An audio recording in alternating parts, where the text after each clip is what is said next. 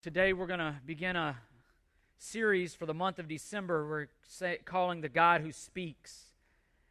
And I, I want to help us in this to see the beauty and the fullness uh, of, of what we call Christmas, of, of this baby in a manger, of, of Jesus, and, and what God was communicating. How, how did we get even to the place where, where Jesus would need to come in the flesh? So, so often we just jump into the narrative of, of here's this baby in a manger, but why? Why a baby in a manger? Uh, why, why did Jesus, the fully God, take on flesh, as we'll see on Christmas Eve, humiliate himself by taking on flesh, and not just any flesh, but to die? Why? What, what does that communicate to us? God is, God is speaking. God is telling us something. He's communicating not only about himself, but he's communicating to us about ourselves in through this baby in a manger. And hopefully, I, I want all things as always. I want us to lead us to Christ. I want to lead us to worship fully this Christ. The, the true, understand the true gift of Christmas. That that not stopping with the baby in a manger, but again carrying it to its fullness and completion to a cross, but three days later to a resurrected Savior. And so today I want to look at the law. I, want to start at the beginning of the story. I want us to, I want us over the course of this month to, to walk through the biblical narrative, if you will, and help us understand how we ended up in Bethlehem. Why, again, why this baby in a manger? And, and, and what did God, where did this story begin? And specifically with the law, what was God communicating through the law? And how that, again, connects to Christ. My fear is that we don't understand how that connects to this baby in a manger, to the Christmas story, and ultimately the cross and beyond the cross. And so, what, what did God communicate? What was He communicating to us through the law? And how does this relate to Christ? And so, with that, you'll see on your handout the main point today in our series we're calling The God Who Speaks. The main point the law communicates. The law is communicating something to us, and what it communicates is that it's God's authority over creation. It communicates that his character is holy, that our nature is sinful, and that we're in desperate need of a Savior.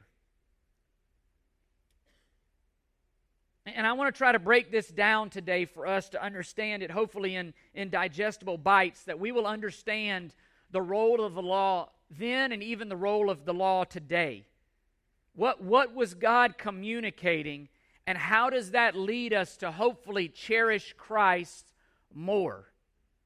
In this series, I want us to cherish Christ more, fully understanding why, why did we need a substitute? Why did we need a redeemer, a savior? Why, why did Christ, why is no man justified through works of the law?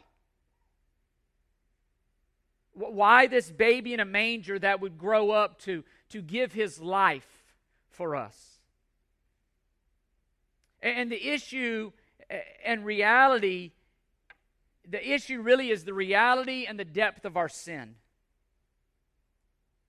If you, if you seek to communicate with people and use opportunities to communicate the gospel with people, and, and there are out there, there are tons of opportunities. There are ways to, to take all conversations and lead them to the gospel. When, when, you, when you encounter others and, and individuals and you speak to them, and you talked about you talk to them about their need for a savior really the, the main issue becomes they're being blind to, to, to not only their sin, but the depth of their sin. Most people have erroneously believed that God will let them into heaven because they're more or less good people.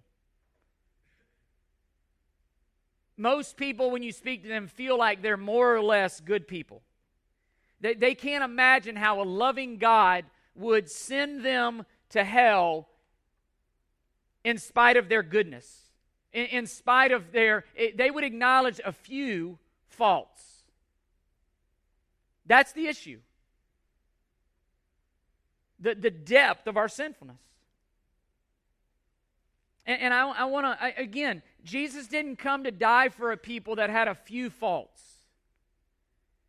He took on flesh. God, God, he was birthed in a manger in Bethlehem because God's creation was utterly sinful.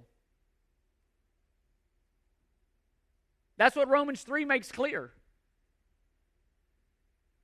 And if we're gonna if we're gonna worship, if we're gonna appreciate this this Savior, this baby in a manger, we've got to first acknowledge the depth of our own sinfulness. If we're gonna really appreciate Christmas.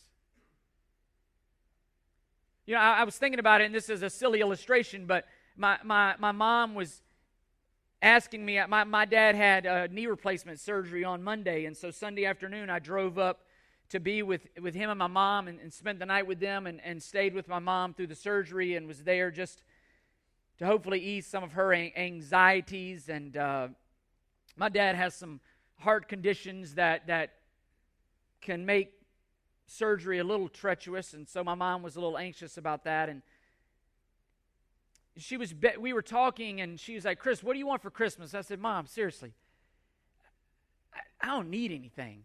Like, I really like Karen and I have been talking, and, and it's like a major deal to try to come up with something that we really, really need.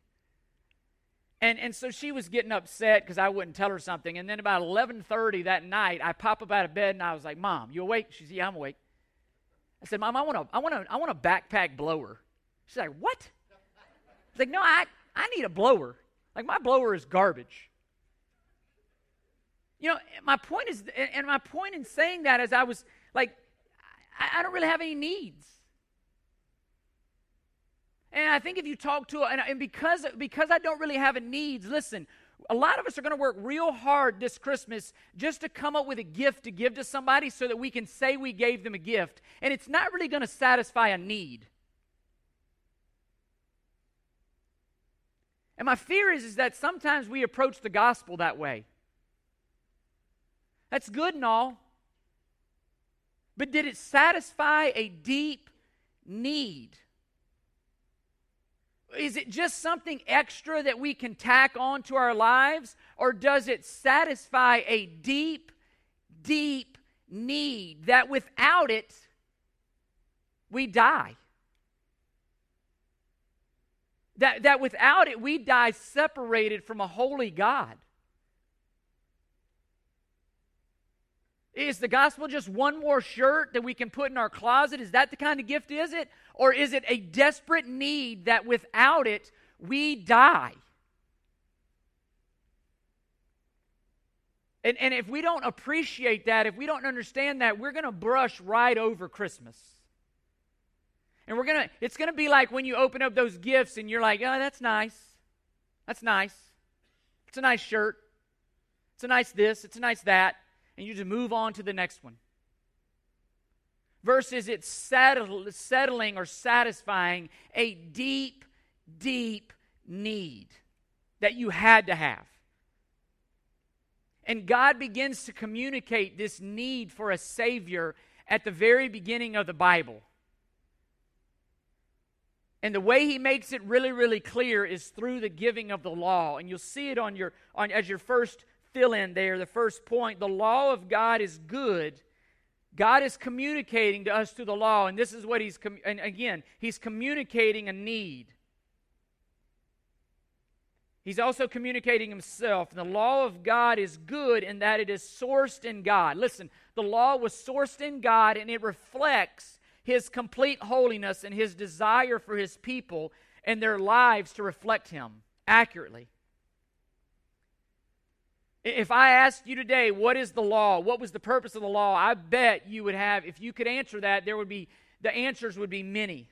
And I want us to give us, a, I want us to understand a clear purpose of the law that even in Jesus' day, even in our day, many saw the law as bad, as evil. And so I want to clear that up but mainly so that we will understand Christ better and appreciate Christ better. Again, the law, first and foremost, the law was more than just a bunch of rules. The law really was a story.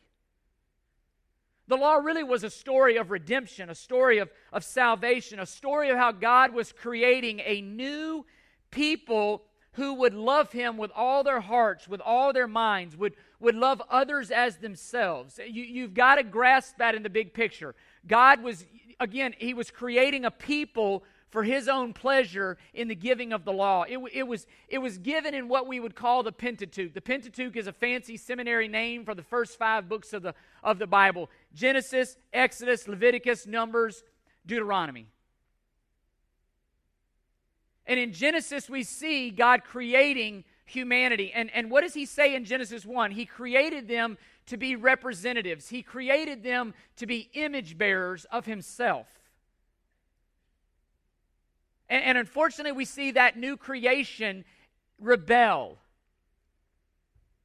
Choose, they choose that new creation, Adam, Eve, they choose to rebel. They choose to, to live according to their own wisdom and not submit to the wisdom of God. They choose to go their own way and not submit themselves to the way of God, and that's called sin. And, and we see the fact that sin separates us from the holiness of our God because immediately what happened? God kicked Adam and Eve out of the garden. He killed an animal, He clothed them with that, but He did what? He threw them out of the garden. Why? Because a holy God cannot be in the presence of sin. God's people had rebelled, His creation had rebelled. They no longer would accurately, in and of themselves, would accurately reflect the holiness and the greatness of their Creator and God. Why? Because they had been marred by sin. And so what happens is God then chooses to resolve this issue, he chooses Abraham. And he says, Listen, out of you, Abraham, I will create a people for my own possession. I will create a people and I will nurture a people, and through them through them, the entire world will be blessed. The whole foundation of the Bible is built really there on Genesis 12. If you want to turn to me, you can. It may come up on the screens, but I'll read it. Genesis 12, what's called the Abrahamic covenant. Now the Lord said to Abraham, Go forth from your country and from your relatives and from your father's house to the land which I will show you, and I will, here it is, I will make you a great nation. I will bless you. I will make your name great so that you will be a blessing, and I will bless those who bless you, and the one who curses you, I will curse, and in you all the families of the earth will be blessed. In Genesis 15, we see this covenant ratified, it's reiterated. God chooses Abraham to form a people. Through Abraham and his offspring, through his children, God would bring blessings to the entire world. And God does that. The, and again, the family grows, the family becomes a huge people. And yet, what you see consistently is that they sin and fall short. Abraham sins and falls short. Abraham's children sin and fall short. Abraham's children's children sin and fall short, and it repeats it over and over. And in God's sovereignty, they end up, and because of penalty of their sin, they end up in slavery in Egypt. And under Egypt's care, you see a nation flourish and grow in number. And this is the book of Exodus. God really, in spite of their sin, again, God's sovereignty they were there because, again, because of their sin, and yet God was sovereignly using Egypt, Egypt's care to uh, protect his people and to allow his people to grow in number to the point where Pharaoh feared the Israelites. God's people feared them because of their great numbers, feared them that they would rebel and, and usurp his authority. And so he made life really, really hard and difficult for them. And yet God sovereignly was using that to to motivate his people to leave Egypt's care because it was comfortable in Egypt. It was nice in Egypt.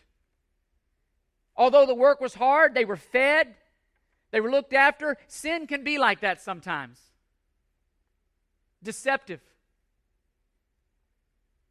And so, so Pharaoh makes life miserable for them and it motivates in them a heart that wants to get out of there. And what does God do? God rescues them.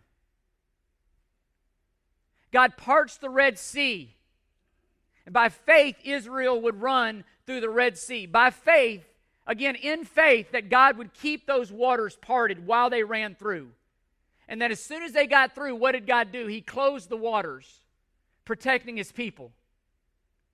But what did God do? God rescued his people. He saved his people at Mount and then at Mount Sinai is where he begins to reveal to his people, communicate to his people the law, what, what we know as the law. At Mount Sinai, God formed a covenant with his people. And it's important to know, listen, the law, the law always existed. We think of it beginning there. It was simply revealed there. The law had always existed. Why? Because the character of God has always and always will be holy. God didn't begin being holy at Mount Sinai. His character didn't begin at Mount Sinai. His character was simply communicated to his people at Mount Sinai. It's important to note, many of us think that this was just, oh, well, that's where it started. No, no, no. God's character has forever and forever will be holy. And the law was simply a reflection. He was telling his people, if you're going to be my people and I'm going to be your God and you're going to represent me before all the nations, this is how you're going to have to do it. This is how this is this is how this is how you will represent me before a watching world. This is how you will represent the holiness uh, that I am. But the law and the law clearly communicated this before the people of God to whom it was given. This was a treaty, it was a covenant. God was the greater party, Israel was the lesser party. And in ancient days, that's how kings and others would relate to one another through treaties, through covenants. The greater party would dictate to the lesser party, this is how this is going to be. And in this case, a holy God and sinful humanity. There will be stipulations for obedience. There will be stipulations for disobedience, exactly what we see in the law. But importantly, again, God is the sovereign here. This is not between two equal parties. This is between a greater party and a lesser party. These are not equals. And, and, it's important for us to understand this giving of the law was a gracious act on behalf of God. He was communicating to his people about his nature. God was gracious. So many of us fail to see this. God was gracious in giving the law. Look, look with me at Exodus 19. It, it may come up on your screens if you have a Bible. Exodus 19, verses 5 and 6. Make this clear. Now then, this, this is what he says. Now then, if you will indeed obey my voice and keep my covenant, then you shall be my own possession among all the peoples, for all the earth is mine. And you shall be to me a kingdom of priests and a holy nation.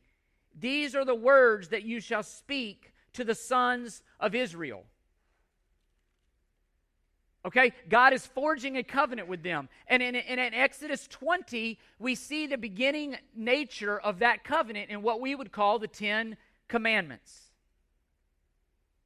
And when we think about the law, typically that's what we think about is Ten Commandments.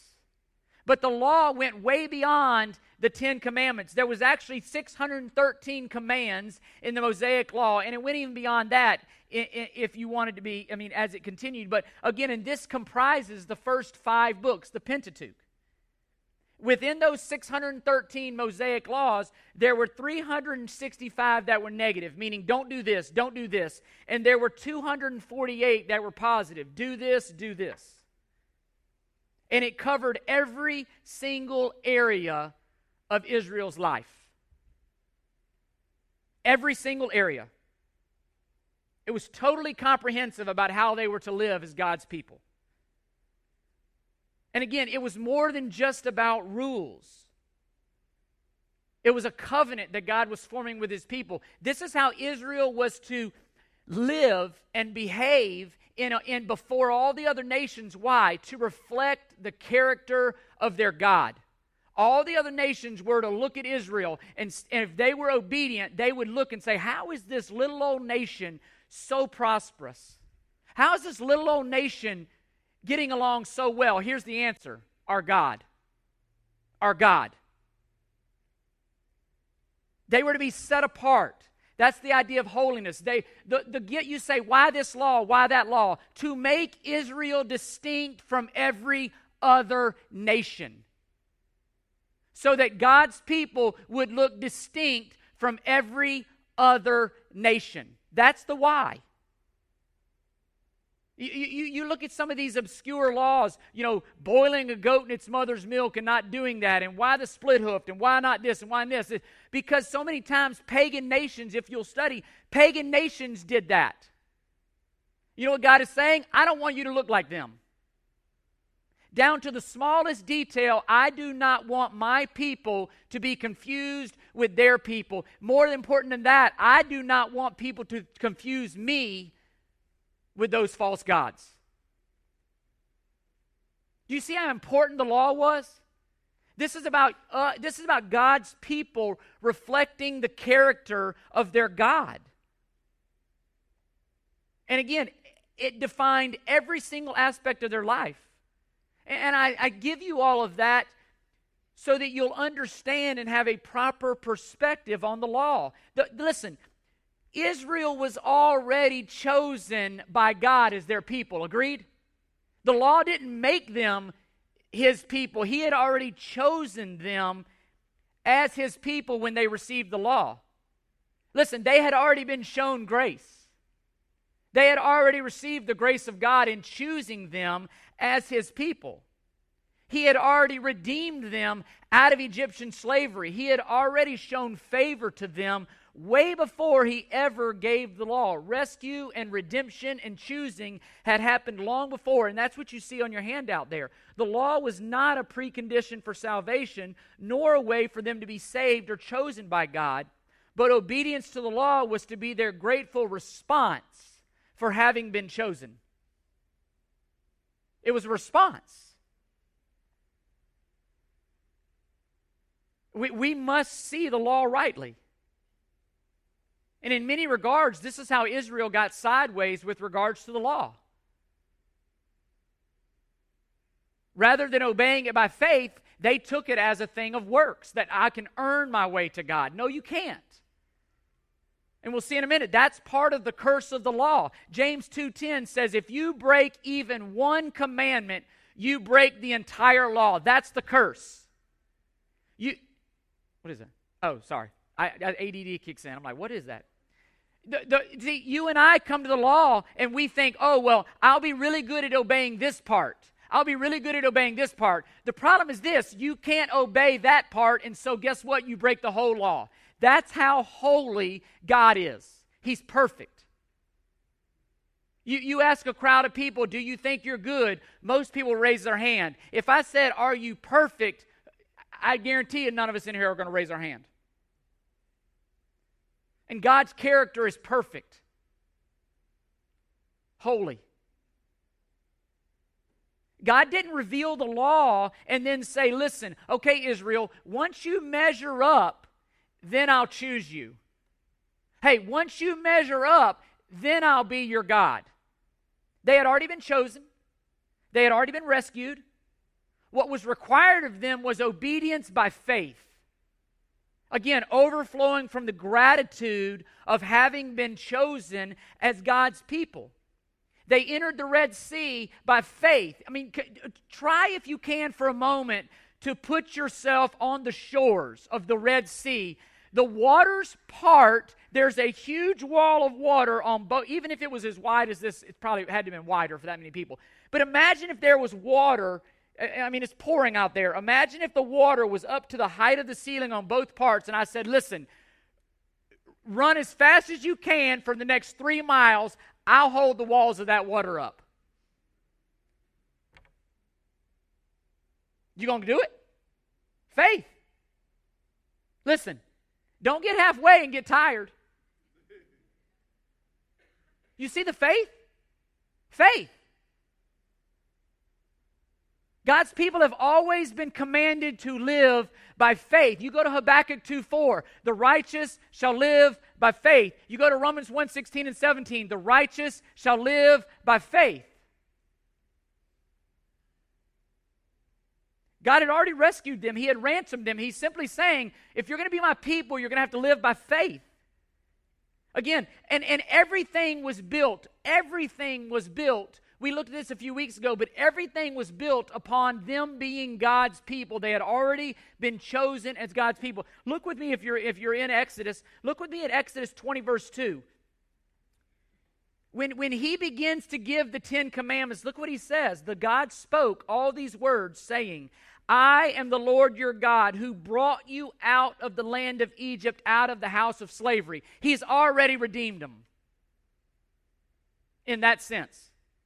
You see it? Everything was built. We saw this a while back. Our worship, our lives are built upon our salvation.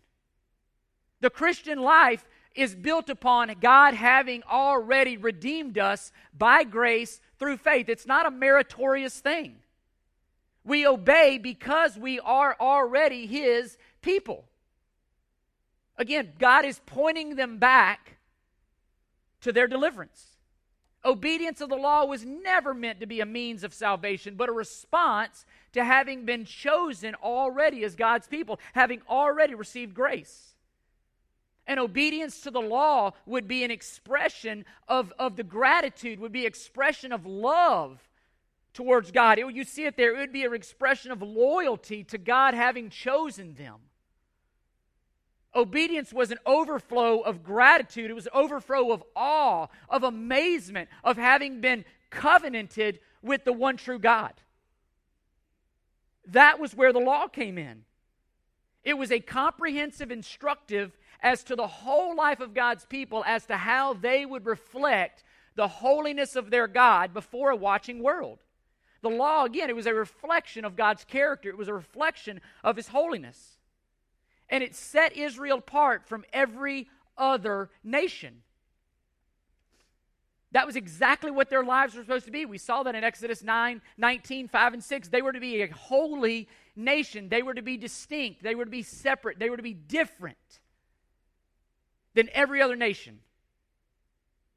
Why? Because the, the, the objective, the purpose was for them to reflect their God. Why did God create humanity? To be representatives, to be image bearers. In everything we do, we are to be image bearers. Colossians 3:23, he says, "Whatever you do, do your work heartily as unto the Lord, thereby glorifying God in everything you do." In everything we do, from the smallest to the listen, 1 Corinthians 10:31, whether you, whether you eat, drink, or whatever you do, do it to the glory of God. You say those are kind of weird commandments, except that again, it points us back to the law and the comprehensive nature. The law was that specific over what they ate, how they ate, what they drank, all of that. To the smallest aspect of your life, to the smallest aspect of the people of God's lives we are to reflect the holiness of God. And the law, again, the law flowed from God, as we saw. And, and the problem was is that we fell short, and, and the law makes that obvious, as we'll see. And so people were erroneously concluding that the law was bad. That's why Paul in Romans 7:12 says, "So then the law, listen, the law is holy and the commandment is holy and righteous and good." The, the, the law is good. The law is holy. Why? Because it flows from a holy God. The, law's way, the law was God's way of revealing himself as holy. It showed Israel God's holiness. It showed them how they were to live before a watching world. And again, you see it on your handout. By following the law, Israel would display to the world what their God was like. That's why Leviticus 11, 44 and 25 says, You shall be holy as I am holy. That's why 1 Peter 1 15, he quotes there and he says, You shall be holy for I am holy. God demands that his people be holy. Why? Because he's holy.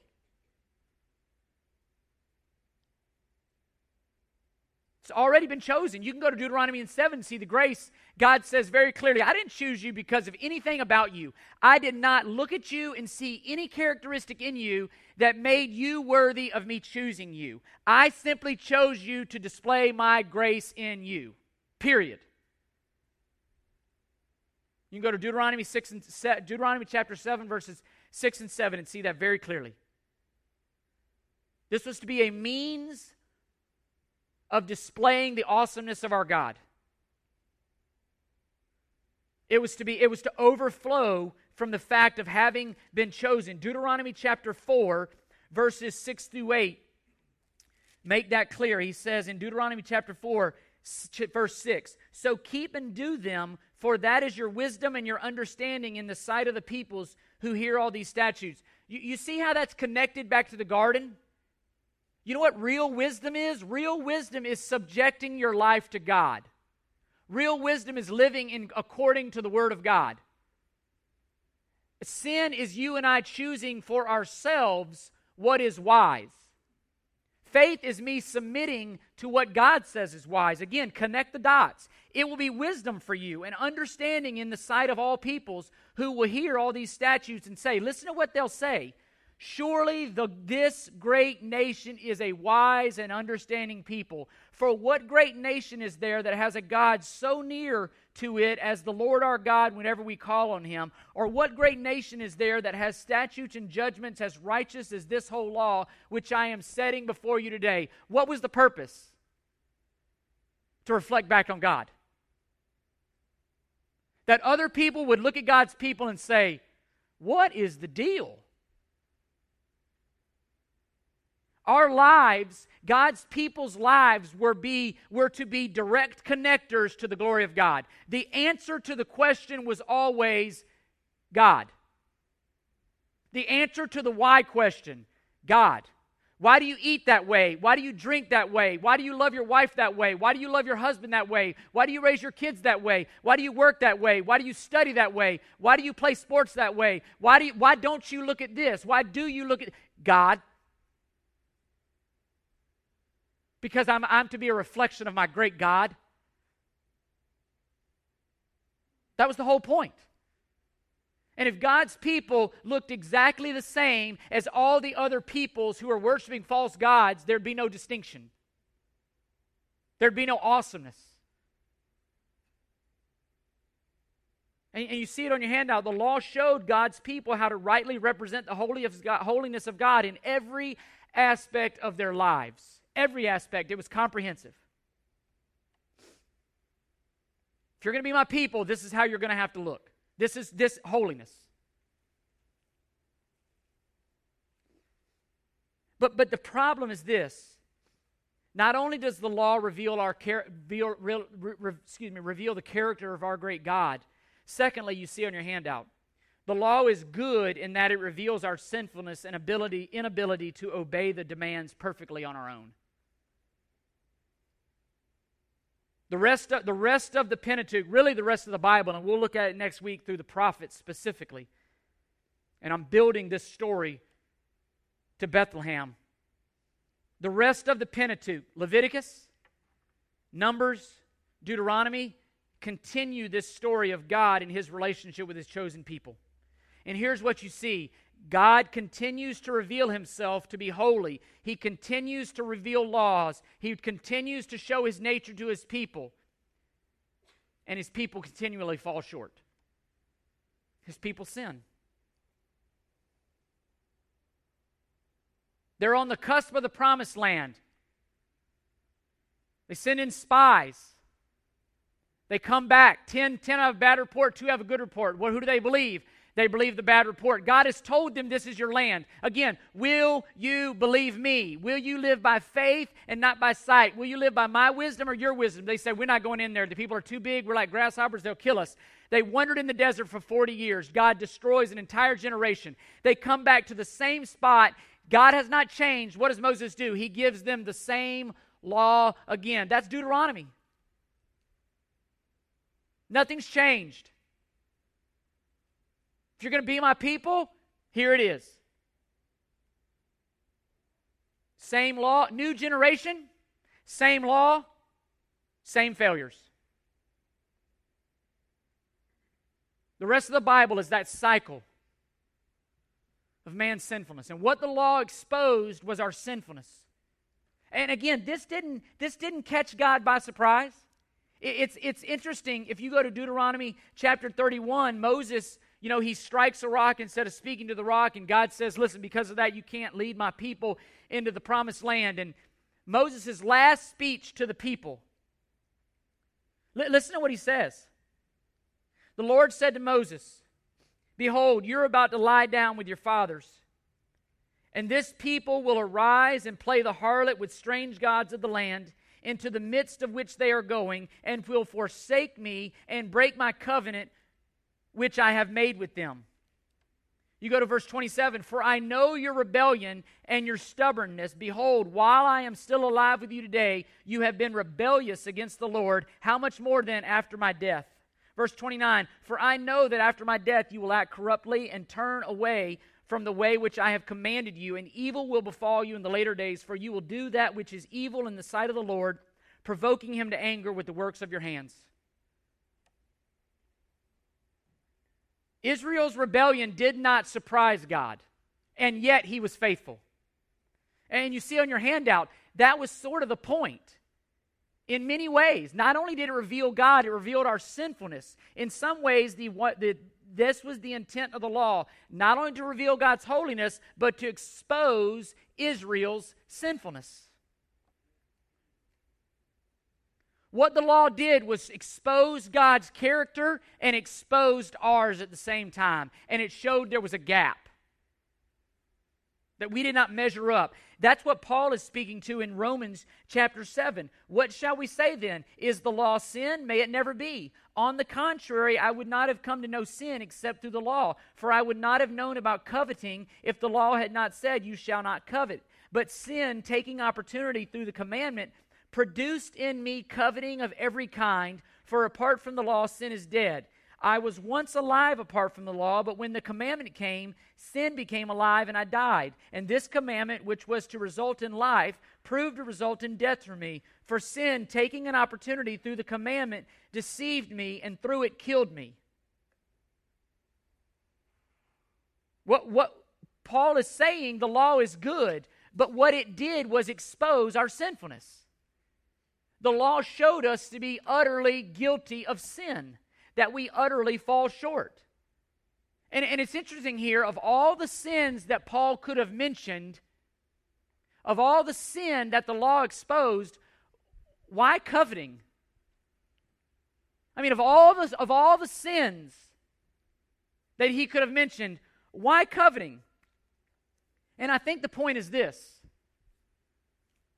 most of the sins that you and I commit are outside of us, meaning this Others can see them. Stealing, lying, adultery, whatever. You can see them. Here's the challenge a person can be covetous, and people around him not really know it. Sure, sure, it sure it reveals itself in certain ways, but, but it's, it's less obvious than the obvious sins. Agreed? It's in your heart. Coveting sits right here. And, and, and, again, I think Paul's point is to reveal our utter depravity, that sin goes way beyond mere external actions. That to the heart of us, we're sinful. And ultimately, you see it on your handout, our problem is a, is a problem of the heart. Jesus addressed this in Matthew 5 with adultery and murder, and how it goes way beyond simply the externals of the law. There is, what he is saying is this there is none righteous before the Lord. Nothing is hidden. The law exposed everything about our lives as being utterly sinful, that, that sin goes so much deeper than just mere actions. It's attitudes, it's desires. It's sometimes sin is a lack of action where you should act. That's, where, that's why John read Romans 3 there are none righteous, no, not even one. It goes on to say, there are none who do good, there are none who seeks God. None. Not a hint of self righteousness there. And again, in the law, we see a reflection of God's glory, but we see a reflection of our sin. And John Stott, John Stott said this The principal point of the law is to make men not better but worse. That is to say, it shows them their sin, that by the knowledge thereof they may be humbled, terrified, bruised, and broken, and by this means may be driven to seek grace. Here's what the law does if you treat it rightly causes you to look for somebody else, causes you to look for somebody outside of you to obey it for you. It causes you to look for, for an intercessor. It causes you to look for a redeemer. It causes you to look for a savior. Charles Spurgeon said, again, someone who comes to the law and thinks that by the law they're going to be declared righteous or proven to be sinless, Spurgeon responded and said, That person is likened to a person who thinks they are basically good, and a person who thinks they are rich but won't look at their bank accounts. This person lives in style, and when they get into a bad financial situation, they simply take out another loan and another and another, convincing themselves that they are okay, all the while not acknowledging their real condition. We can fool ourselves into thinking we are basically good people, that we are okay, but the law says otherwise.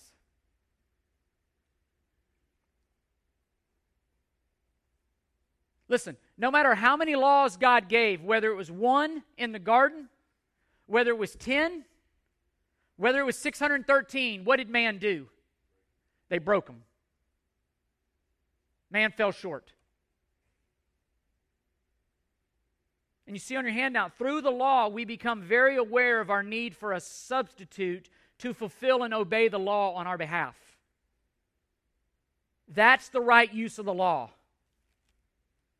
We need somebody to act on our behalf. We need somebody to fulfill the law on our behalf. We need a substitute. Listen to 1 Timothy 1 8 through 11. But we know that the law is good if one uses it lawfully, realizing the fact that law is not made for a righteous person, but for those who are lawless and rebellious for the ungodly and the sinners, for the unholy and the profane, for those who kill their fathers and mothers, for murderers, for immoral men and homosexuals and kidnappers and liars and perjurers and whatever else is contrary to sound teaching, according to the glorious gospel of the blessed God with which I have been entrusted. The problem is with the misuse of the law, not with the law. The problem is with us thinking that we're good outside of that. Like we're good in and of ourselves. That's the improper use of the law. God is communicating to us our need for a substitute. He's communicating His holiness, He's communicating our sinfulness, that we fall short. And if we use the law, if we turn the law around and use it as a means to establish our righteousness before God, we're condemned. But if we use it to declare a need for a substitute and we look to Jesus Christ as that substitute, we'll be saved. See, see the law is like a mirror. The law, the law is like an, like an x ray machine. You look at a, what does a mirror do? A mirror, you look in a mirror, and a mirror simply reveals that you've got dirt on your face but it doesn't do anything to wash away the dirt. You know what an x ray machine does? An x ray machine looks inside your skin, underneath your skin, to what you can't see. An x ray machine says, When I was in high school, I, I j- was fooling around and jumped out of some bleachers and fell and broke both bones in my forearm, two plates, 13 screws. The, you know what the x ray machine told me? Your, your, your arm's broken. I knew that because my arm right here literally was hanging. But you know what the, you know the x-ray machine does? It pinpoints for the doctors exactly where the break is. But you know what the x-ray machine doesn't do? It doesn't fix the break. It exposes the break. It exposes the issue. The x-ray machine doesn't fix the issue. The law exposed our issue sin. But the law couldn't fix the issue. Listen to me. I say all that to bring you to Bethlehem. Enter Christ. Enter a baby in a manger. Not for a good people, not for a righteous people, for a sinful people. Again, 1 Timothy 1:15, Paul says, "It is a trustworthy statement deserving full acceptance that Jesus Christ came into the world to save sinners."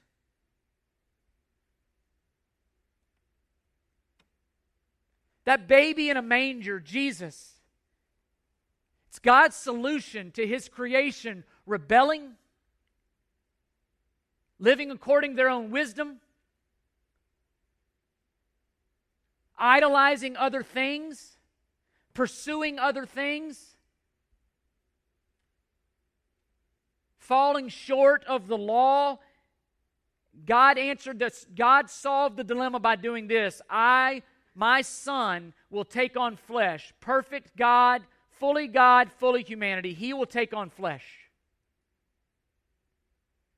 And he will do for my people what they cannot, my creation rather, he will do for them what they cannot do for themselves. And the third point there on your handout is just that the law of God is good. Not only does it reveal God's character, not only does it reveal our sinfulness, it reveals our need for a Savior who would fulfill the law, who would fulfill its demands on our behalf, and make a way for us to be restored. Restored fellowship.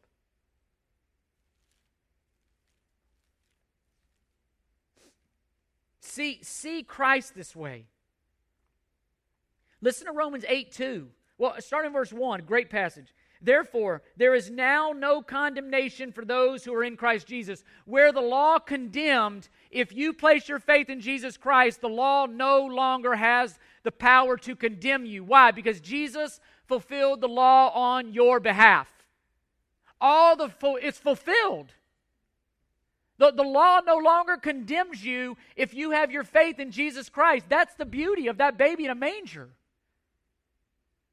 I mean, one millisecond before you placed your faith in Christ, God had every right to condemn you because of your sin, and yet in Christ there is no condemnation. For the law of the Spirit of life in Christ Jesus, listen, has set you free from the law of sin and death.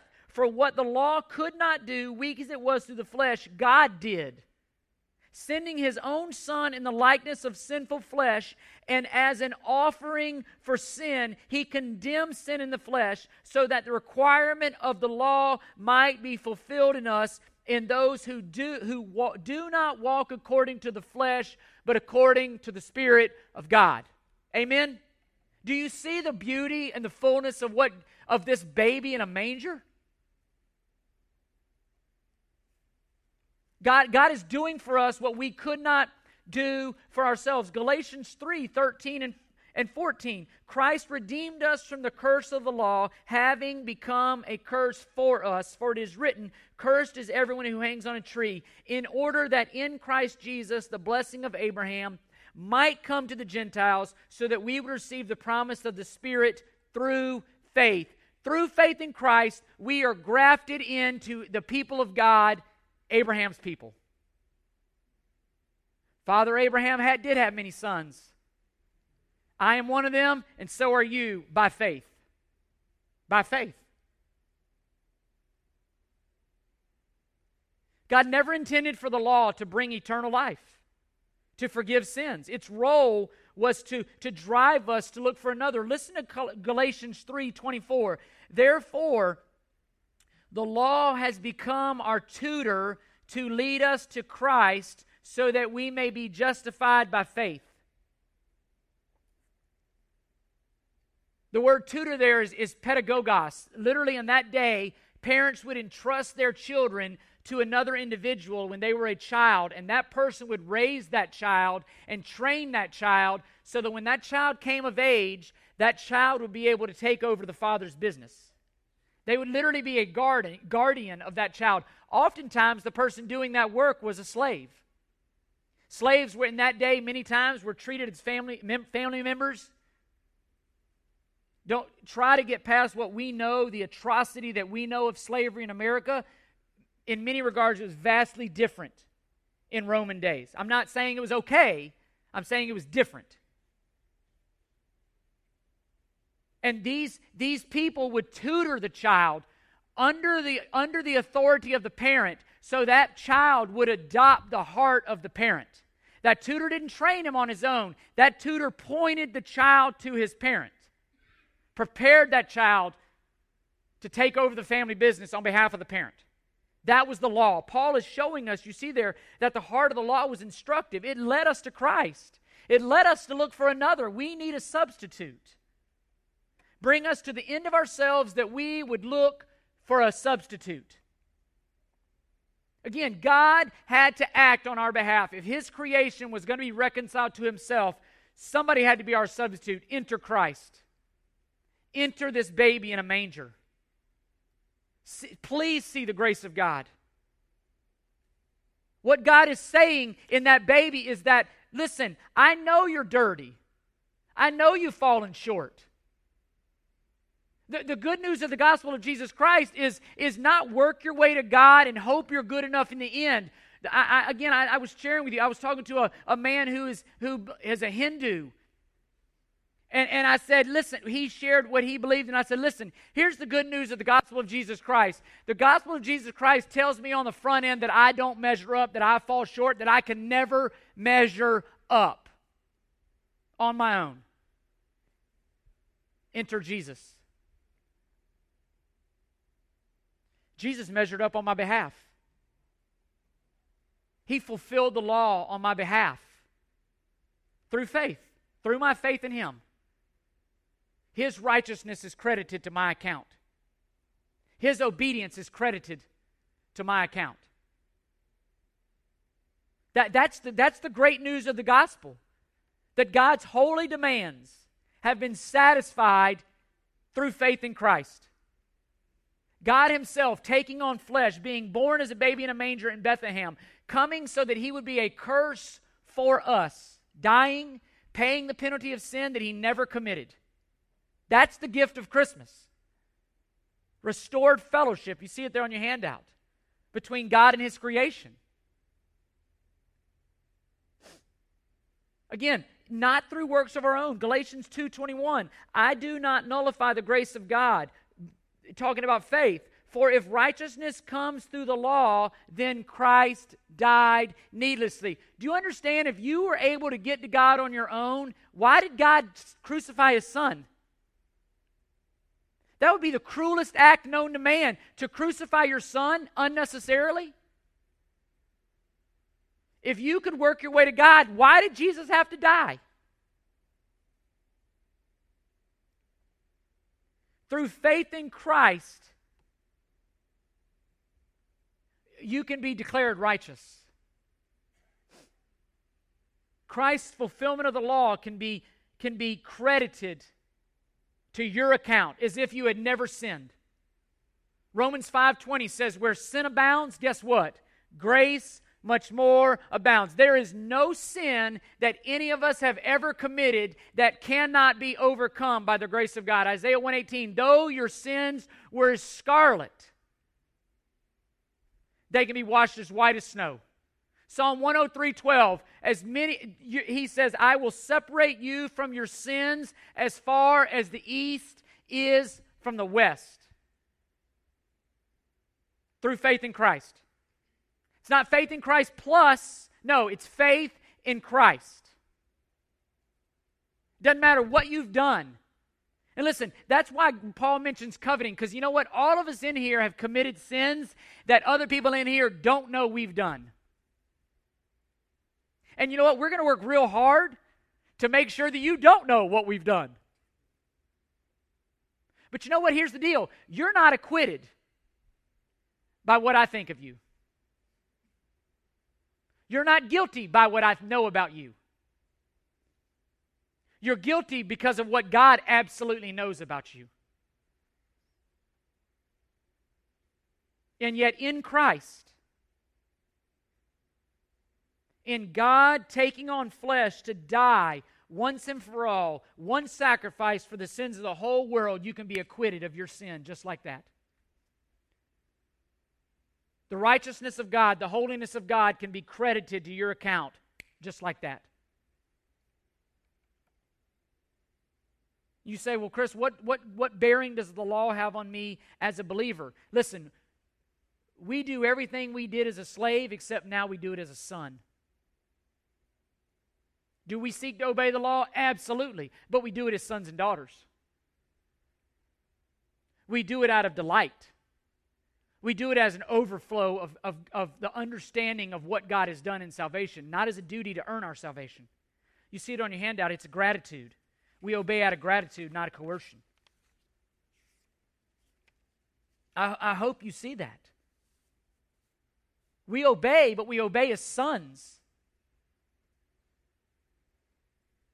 my, my, my point is, is grace. I was having a conversation with the other, the other day with a guy who, who kept going back to the law. He, his tendency is to go back to the law, go back to the law, go back to the law. And, and that's where he finds his, his righteousness, if you will. And, and, and he just goes to the letter of the law. And I said, listen, understand. And, and he just didn't understand grace properly. And I, and I tried to help him. And I said, listen, grace, grace allows me to go beyond the law. You know, the law says go one mile. What did Jesus say? Go two. The grace says give this, and Jesus says, no, no, give him that and your tunic. Grace allows me to go beyond the law, but here's the beauty of grace grace also forgives me when I fall short of the law. Grace. Do we seek to obey the law? Absolutely. Do we seek to obey the word? Absolutely. But we do it as sons and daughters. And when we fall short, here's the beauty Christ is our redemption, not me measuring up on my own. That's why 1 John 2 1 says Jesus Christ is our advocate. Satan stands daily, if you will, accusing the brethren. You know what Jesus Christ says? I died for that sin. Their sin is, they, they have faith in me. Their sin is not theirs. I, took, I paid for that. It's done. Timothy Keller says this, and see it on your hand. You'll see it on your handout, and I'll try to get out of here real quick.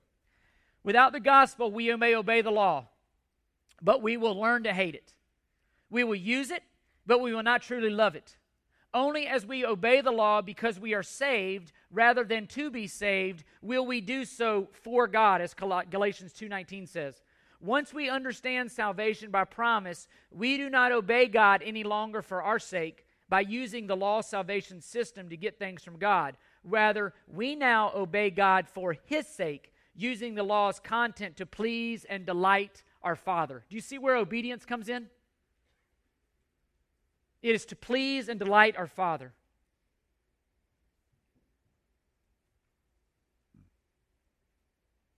See, see this as the true gift of Christmas. Listen, Jesus claimed what Buddha and Muhammad and every other false god, what they refused to claim. Jesus claimed to be fully God. This is not a matter of opinion. This is not a matter of sincerity. It's not a matter of just of just all of us getting along. Here's the problem. It's a matter of truth. Either that baby in the manger is who he says he was, or he's a liar. It's truth. It's not a matter of opinion. The, the most important question that you can ask yourselves this Christmas is this Who is that baby in the manger? And Jesus claimed to be Lord. Even to the point where he says to, to his followers, again, you say, where does obedience come in as a response? Jesus said, Why do you call me Lord and not do what I say? Th- that's the question I ask us today as we approach Christmas. Who's that baby in the manger? See, nobody's offended by a baby. Nobody's startled by a baby. Everybody's attracted to a baby. You bring a newborn baby. Lindsay Anderson was at our house last night with some others, and she walked in with her baby, and the rest of us could have walked away. Every woman in there. Whoop.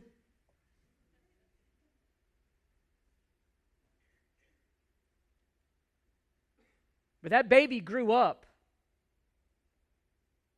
and claimed to be God in the flesh. Claimed that he was the way, the truth, and the life, and no one could come to the Father.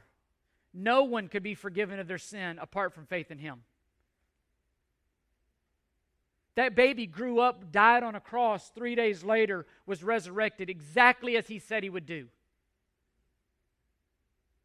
Is that who you say that Jesus is? God's communicating. Look to Jesus. Truly grasp this Jesus this Christmas. Truly grasp who we are in Christ, truly grasp the role that obedience has in our walk. That we would glorify our Father. And, and, I would beg, if there's anyone here today who is not certain of who this Jesus is, not certain that their sins have been washed by the blood of Jesus alone, let's talk afterwards. Let's talk. It's by grace you are saved through faith of not of works. No matter what you've done, you can be forgiven.